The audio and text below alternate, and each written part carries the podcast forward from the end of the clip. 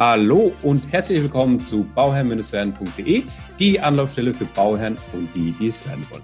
Mein Name ist Maxim Winkler, ich bin Architekt und Bauherr und möchte dir dabei helfen, Bauherr zu werden. Ja, heute habe ich ein spannendes Interview und zwar habe ich den Marc Schütt bei mir zu Gast. Marc Schütt ist ähm, Tischlermeister, er ist äh, Sachverständiger und ist auf diesem Gebiet ganz, ganz viel unterwegs. Aber nicht nur das, denn er hat auch seinen eigenen Podcast. Podcast, der Tischler-Podcast. Also habe ich einen ähm, Kollege nicht nur aus dem Baugewerbe, sondern auch als Podcast-Kollege hier zu Gast. Und ähm, ja, wir sprechen über sehr, sehr spannende Themen. Ihr dürft gespannt sein, aber erstmal die Frage, hallo Marc und wie geht es dir? Ja, hallo Maxi, Maximilian, vielen Dank für die Einladung zu deinem Podcast Bauherr werden. Ja, mir geht's sehr gut. Ich äh, hatte ein schönes, langes Wochenende und ähm, gehe mit vollem Enthusiasmus in die nächste Woche. Sehr schön, sehr schön. Ähm, du bist Tischlermeister. Ähm, klär uns doch bitte mal auf äh, zu diesem Begriff Tischlermeister oder allgemein Tischler. Wer ist Tischler? Was macht ein Tischler? Und äh, für, für, für Leute, die damit jetzt gar nichts anfangen können, die jetzt zum, zum ersten Mal irgendwie äh, ein Haus bauen oder sich mit der Thematik beschäftigen, die erstmal denken, okay, was macht überhaupt ein Tischler? Ja, da muss ich dich schon einmal korrigieren. Ich bin Schreinermeister. Ah, du bist Schreinermeister, sorry. Das liegt, liegt daran, dass ich meine Meisterprüfung in Bayern gemacht habe. Und äh, der Unterschied zwischen Tischler und Schreiner ist im Grunde genommen der Wortlaut, der dem Süd-Nordwest-Gefälle, nee, Nord-Süd-Gefälle in Deutschland zugrunde liegt.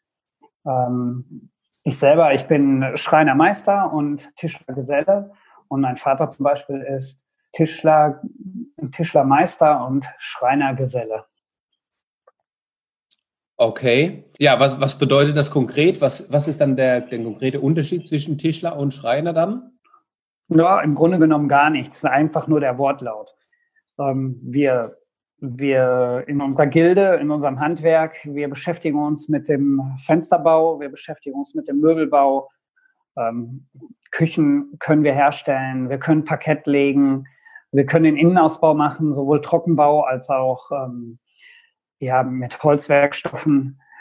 Mhm. Das sind so alles diese Produktbereiche, in denen wir uns bewegen. Okay. Was oft verwechselt wird, ist der, der Schreiner und der Zimmermann. Da gibt es ja genau. aber einen enormen Unterschied. Kannst du uns da vielleicht auch nochmal aufklären? Ja, der Zimmermann, ähm, der ist im Grunde genommen dafür da, dass der das Dachgebälk, was ähm, hergestellt werden muss, um das Dach letztendlich zu tragen, beziehungsweise was letztendlich das Dach ist, äh, damit er dieses herstellt. Mhm. Und äh, der Zimmermann, der hat damals auch Treppen gebaut. Ich glaube, das macht er heute auch noch. Ähm, der Treppenbau ist aber im Eigentlichen bei uns im Tischlerhandwerk angesiedelt.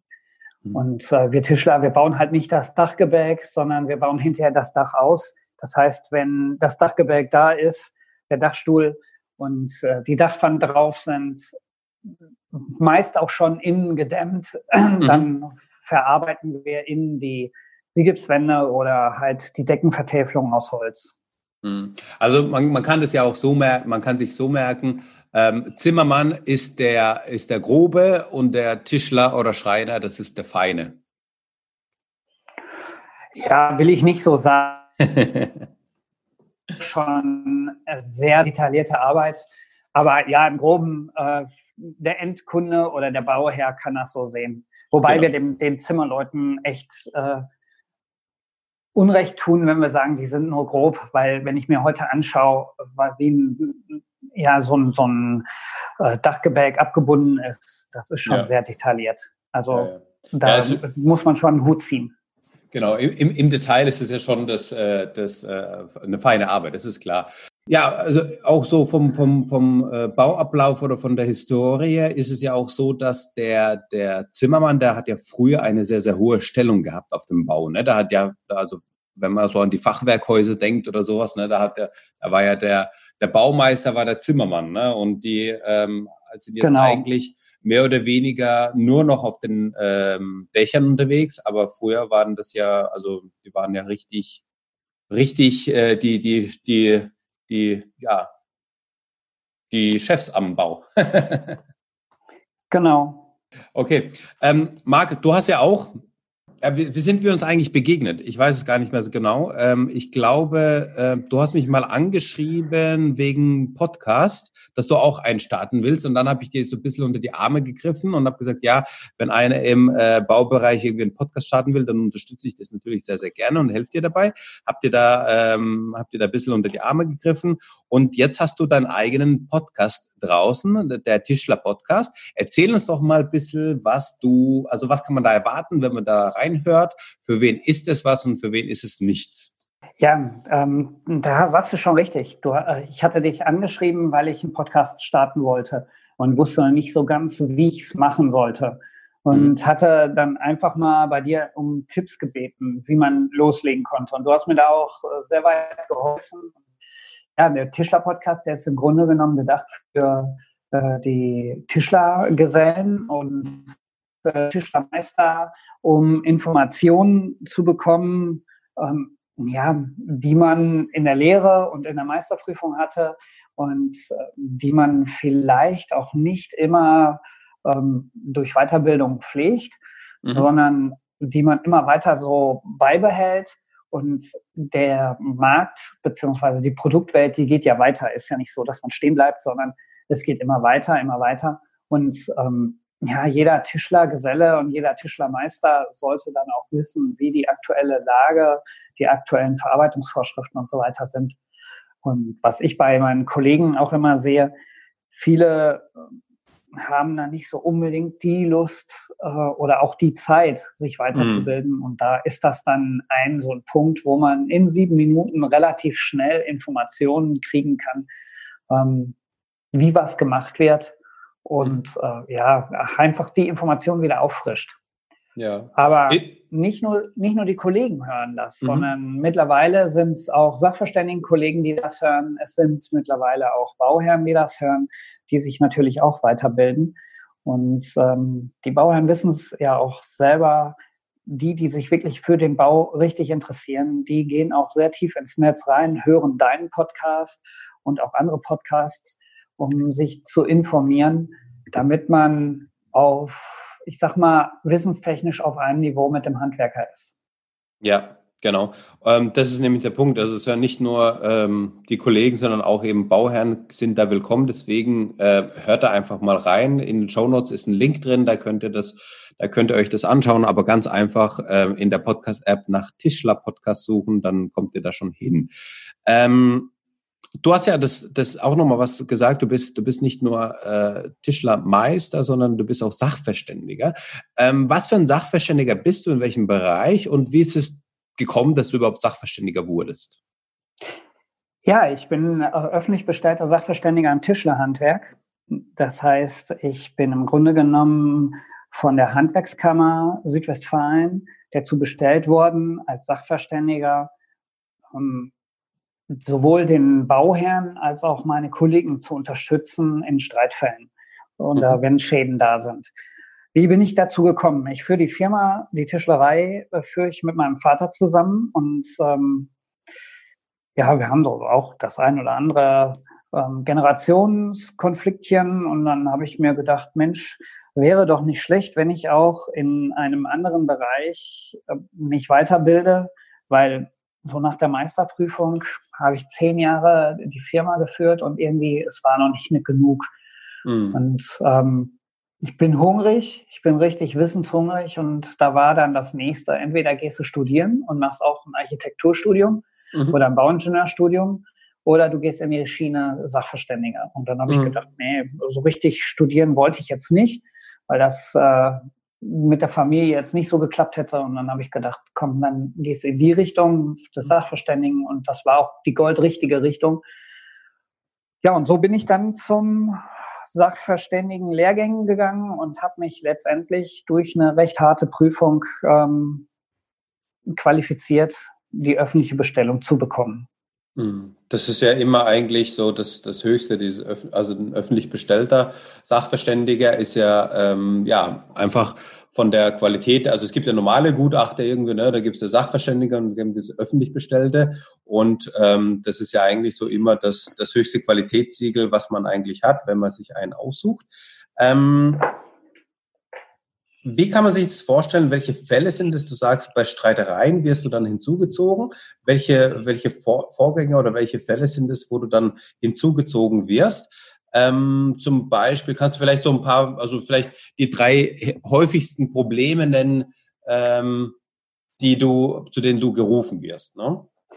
Also das allerhäufigste Problem, zu dem ich gerufen werde, sind äh, fehlerhafte Montagen von Fenstern. Okay. Ähm, das ist so, ich sag mal, 80 Prozent meiner Tagesaufgabe als Sachverständiger. Mhm. Und das ist auch gar nicht so abwegig, weil wir äh, auf dem Fenstermarkt schon einen sehr hohen Konkurrenzdruck haben. Und ähm, ja, ich sag mal so, Fenster sind Baufertigteile und ähm, jetzt mal ganz plakativ gesagt, jeder kleine Nichtfachmann darf Baufertigteile auf einem Bau montieren. Mhm. Im Rahmen des Baufertigteils. Wenn mhm. ich an dem Baufertigteil wieder dran rumdoktor und das verändere, dann darf ich es nicht montieren.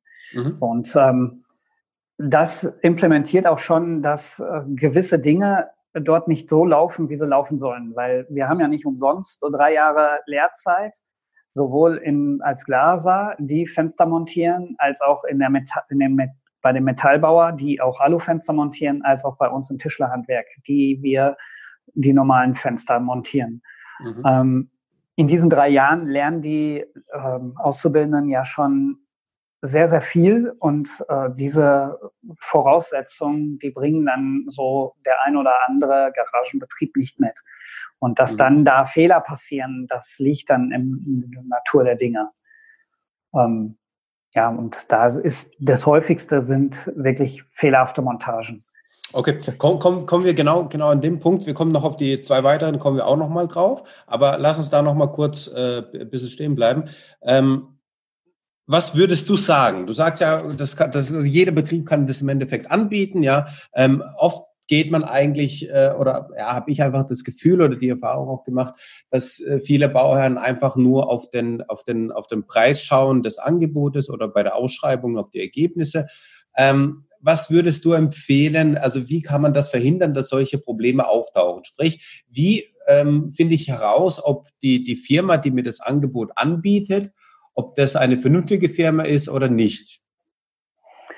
Das ist schon recht schwer für den Bauherrn, habe ich mhm. die Erfahrung gemacht. Das ist auch der Grund, weswegen ich für einige Bauherren ja im Grunde genommen eine Baubegleitung mit anbiete, wo ja. ich dann schon im, im Angebotsprozess den Bauherren helfe, die ähm, einzelnen Angebote auseinanderzuhalten, weil ja, natürlich gibt es unterschiedliche Fensterhersteller und jeder Fensterhersteller hat, so, hat äh, muss hier in Deutschland Qualität abliefern, aber es gibt auch Produkte, die halt die Qualität nicht so bringen, äh, wie man es als Bauherr erwartet. Mhm. Und da die Spreu vom Weizen zu trennen, ist für einen Bauherrn schon sehr, sehr schwer. Der muss schon sehr tief in der Materie drinstecken, dass er sowas beurteilen kann sehr gut sind dann ähm, Dinge, dass man einfach den, den äh, Unternehmer, mit dem man da zusammenarbeitet, den Fensterbauer oder den, den Tischler, dass man eben sagt, Mensch, wo hast du denn schon mal Projekte gemacht? Kannst du mir mal welche zeigen und nicht nur auf dem Papier, sondern dass man mhm. vielleicht auch mal mit äh, anderen Kunden spricht über die Erfahrung. Genau. Ähm, wir haben ja diese Portale wie Google und so weiter, wo man ähm, Erfahrungen austauschen kann und Erfahrungswerte bei wer kennt wen oder was. Aber auch das ist manipulierbar. Ähm, Im Netz äh, so ist ja genauso, glaube keiner Statistik, die du nicht selber manipuliert hast. Ne? Mhm. Ähm, das funktioniert im Netz genauso, auch wenn man es nicht glauben mag. Aber deswegen finde ich den persönlichen Kontakt und auch persönlich nachfragen und dann auch persönlich mit anderen Kunden sprechen über die Produkte, die einem angeboten werden. Das ist so eigentlich der beste Weg. Ist ja. zwar Arbeit, aber das ist der beste Weg. Ja, sehr gut. Okay, dann ähm, kommen wir zum, zum zweiten Punkt, den, äh, mit dem du oft zu tun hast. Ja, der zweite Punkt liegt oft zum Beispiel bei montierten Küchen. Okay. Ähm, hier sind ja häufig Küchenstudios oder ja nicht meistens die Küchenstudios sind eigentlich noch die besseren Monteure. Ja. Äh, von den Kaufhäusern. Die haben dann so ein, zwei, drei Monteur, äh, fährt dann dahin und montiert die Küche in einem, ja, ich sag ja schon fast Hungerlohn. Also mhm. wenn ich für 400, 500 Euro eine Küche montiert kriege, ähm, ich sag mal bei einer Meter 50 Küche ist das vielleicht okay, aber sobald ein L drin ist und dann gewisse Ausschnitte bei einem Fenster gemacht werden müssen, Steckdosenausschnitte mm. und so weiter.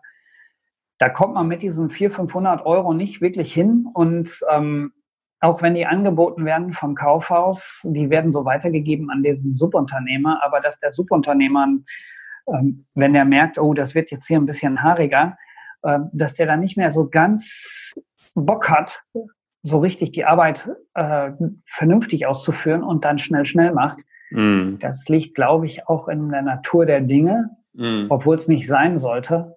Aber da habe ich dann auch des häufigeren mit äh, Arbeitsplatten, die nicht sauber zusammengebaut worden sind, zu tun. Oder Möbeltüren, wo dann vielleicht mal eine Schraube durchgekommen ist, wo man Schäden auf, aufnehmen muss, die dann dem, dem Küchenstudio oder dem äh, Möbelhaus mhm. ja, mitgeteilt werden mhm. was da mhm. falsch gelaufen ist, weil die mhm. es halt nicht akzeptieren wollten. Mhm. mhm. Da bist du auch, also was, was würdest du jetzt sagen für eine, ja, so eine Standardküche, Einfamilienhaus? Äh, was ist da so eine äh, Preisangabe, äh, wo du sagst, okay, da können die Leute vernünftig arbeiten, die machen ihre Arbeit sauber und gut und man hat als Bauherr da eben keine Probleme für die Montage. Also ja, wenn man jetzt mal so eine L-Küche nimmt mit jeweils zwei Ausschnitten, einmal für eine Spüle, einmal für den, äh, für den Herz und dann mhm. vielleicht noch ein, ähm, in der Mitte einen, eine Kücheninsel. Ja. Ich glaube, da ist man mit 800 bis 900 Euro gut dabei. Okay, gut. Mhm. Das hört sich ja schon mal gut an. Okay, dann, dann weiß man einfach Bescheid und man kann dann einfach so abschätzen. Ähm, das das finde ich, sagt auch immer sehr viel aus. Ne? Ähm, ja. Einfach so ein, so, ein, so, ein, so ein Daumenwert, dass, dass wenn die Leute ein Angebot bekommen mit 300 Euro, dann wissen die, okay, das kann nicht sein. Aber wenn das Angebot irgendwie bei 700, 800, 900 Euro ist, dann können die wissen, okay, dann, dann passt das vielleicht. Okay, was wäre der dritte Punkt mit den, äh, mit den äh, Problemen? Ja, der dritte Punkt ist äh, ganz klar die Böden.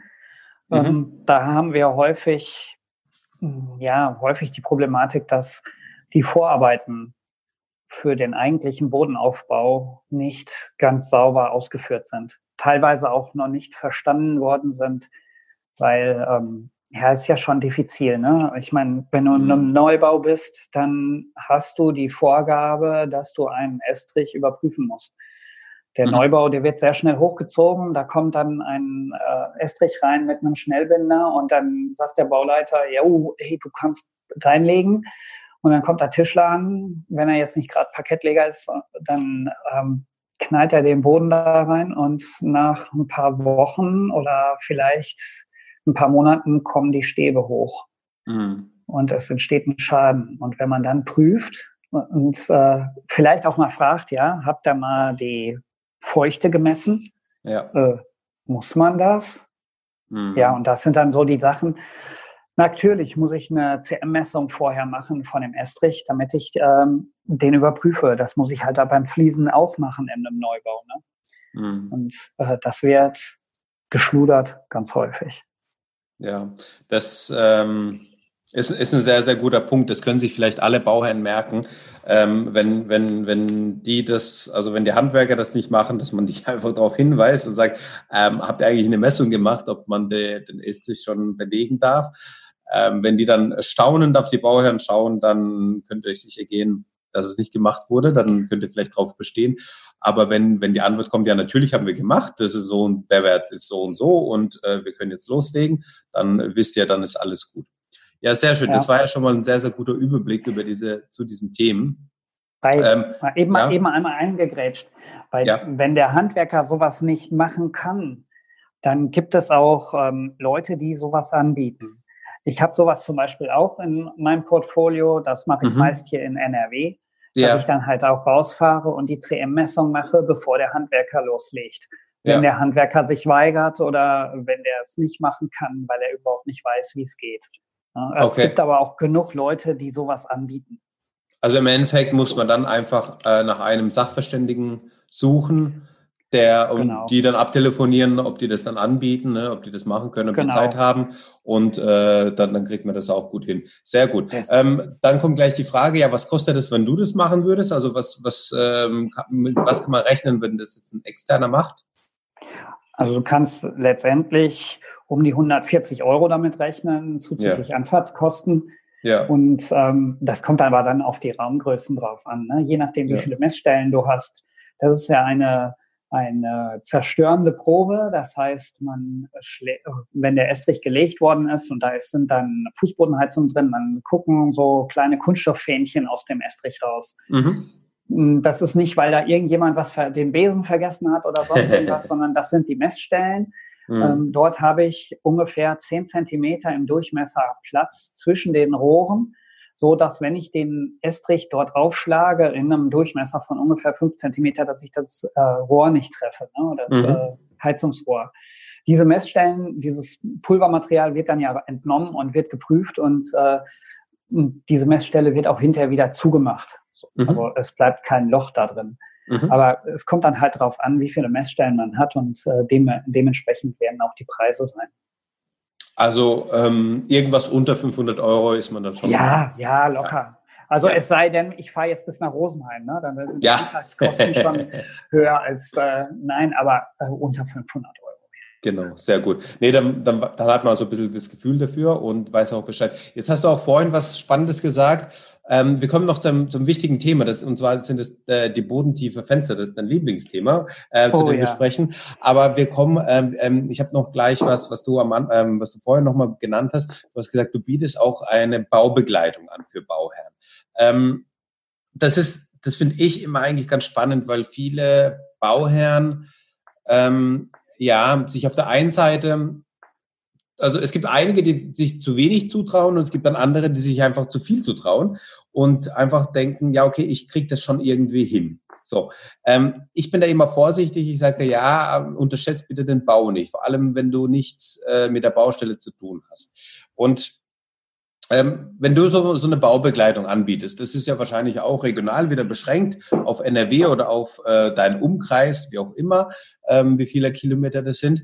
Ähm, wenn du das anbietest, äh, was ist das für eine Leistung? Was machst du dann genau mit dem Bauherrn zusammen? Und vor allem die wichtigste Frage für die Bauherren, die sich jetzt auch in einem Umkreis auch befinden, ähm, was kostet es dann für die Bauherren ungefähr als Daumenwert?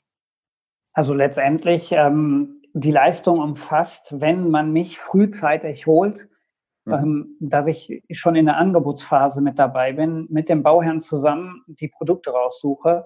Mhm. Das heißt, ähm, letztendlich jeder Fensterhersteller und auch ich in der Tischlerei, wir sagen ja immer, wir beraten die Kunden. Natürlich beraten wir die Kunden, aber ähm, ich in der Tischler, als Tischler habe ja natürlich auch meine Fensterhersteller, mit denen ich ähm, gerne zusammenarbeite. Ja. Und äh, jeder andere Kollege hat auch seinen festen Fensterlieferanten, mit dem er sehr viel zusammenarbeitet, wo er auch den Umsatz machen muss, damit das passt. Mhm. Und ähm, der eigentliche Bauherr, der möchte, hat aber bestimmte Bedürfnisse am Fenster. Und mhm. diese Bedürfnisse müssen gedeckt werden. Und damit diese Bedürfnisse gedeckt werden und auch das richtige Fenster dazu rausgesucht wird, ähm, muss man Fachkenntnis von dem Markt haben. Und wenn man jetzt zu dem einen äh, Fensterlieferanten geht, der hat die Vorteile, der andere hat die Vorteile, der hat das Produkt, der hat jenes Produkt. Und ähm, als Sachverständiger suche ich ganz klar nach den Bedürfnissen des Kunden die Produkte raus und da ist es dann egal, welcher Hersteller es ist, sondern da kommt es produktbezogen. Werden ja. die Produkte rausgezogen und dann geht man erst und sucht sich den Anbieter, der diese Produkte montieren kann. Ja. Und äh, da gibt es halt auch Unterschiede zu den unterschiedlichen Bedürfnissen. Mhm. Zu dem Thema, was kostet, also das, beziehungsweise gehen wir nochmal einmal ein weiter. Das wäre jetzt am Anfang die Beratung, dann kommt die Angebotsphase, wo dann unter, äh, unterschieden wird, wird dann Spreu vom Weizen getrennt. Ähm, da kann ich dem Kunden dann auch oder dem Bauherrn ganz klar erklären, der hat diese Produkte mit drin, der hat diese Dienstleistungen mit drin. Und dann geht's anschließend in das Vergabeverfahren. Von dem Vergabeverfahren aus mhm. geht's dann im Grunde genommen zum Aufmaß. Da wird dann auch geguckt, ob der Fenstermonteur richtig aufmisst. Mhm. Ich lasse mir auch die Aufmaße geben und kontrolliere die noch einmal gegen. Und ähm, danach wird dann geguckt, ob das auch richtig montiert wird. Und äh, bis zur Abnahme begleite ich den Kunden. Mhm. Kostentechnisch, also letztendlich liegen wir meistens bei einem Einfamilienhaus, also das, was ich bisher immer begleitet habe, so bei knapp 40 bis 50.000 Euro bei den Fenstern. Mhm. Und da liegen wir ungefähr zwischen 5 und 7 Prozent des Fensterpreises, was okay. die Kosten von mir sind. Ja, ja.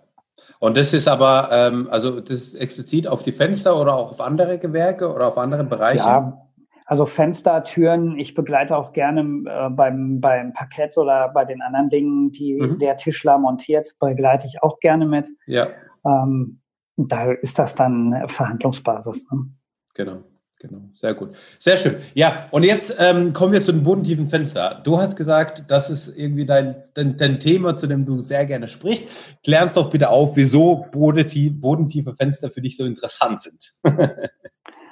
ja, ähm, bodentiefe Fenster, die sind für mich sehr interessant, weil ja, weil dort sehr viele Fehler gemacht werden, wenn diese als absturzsicherndes Element dienen. Mhm.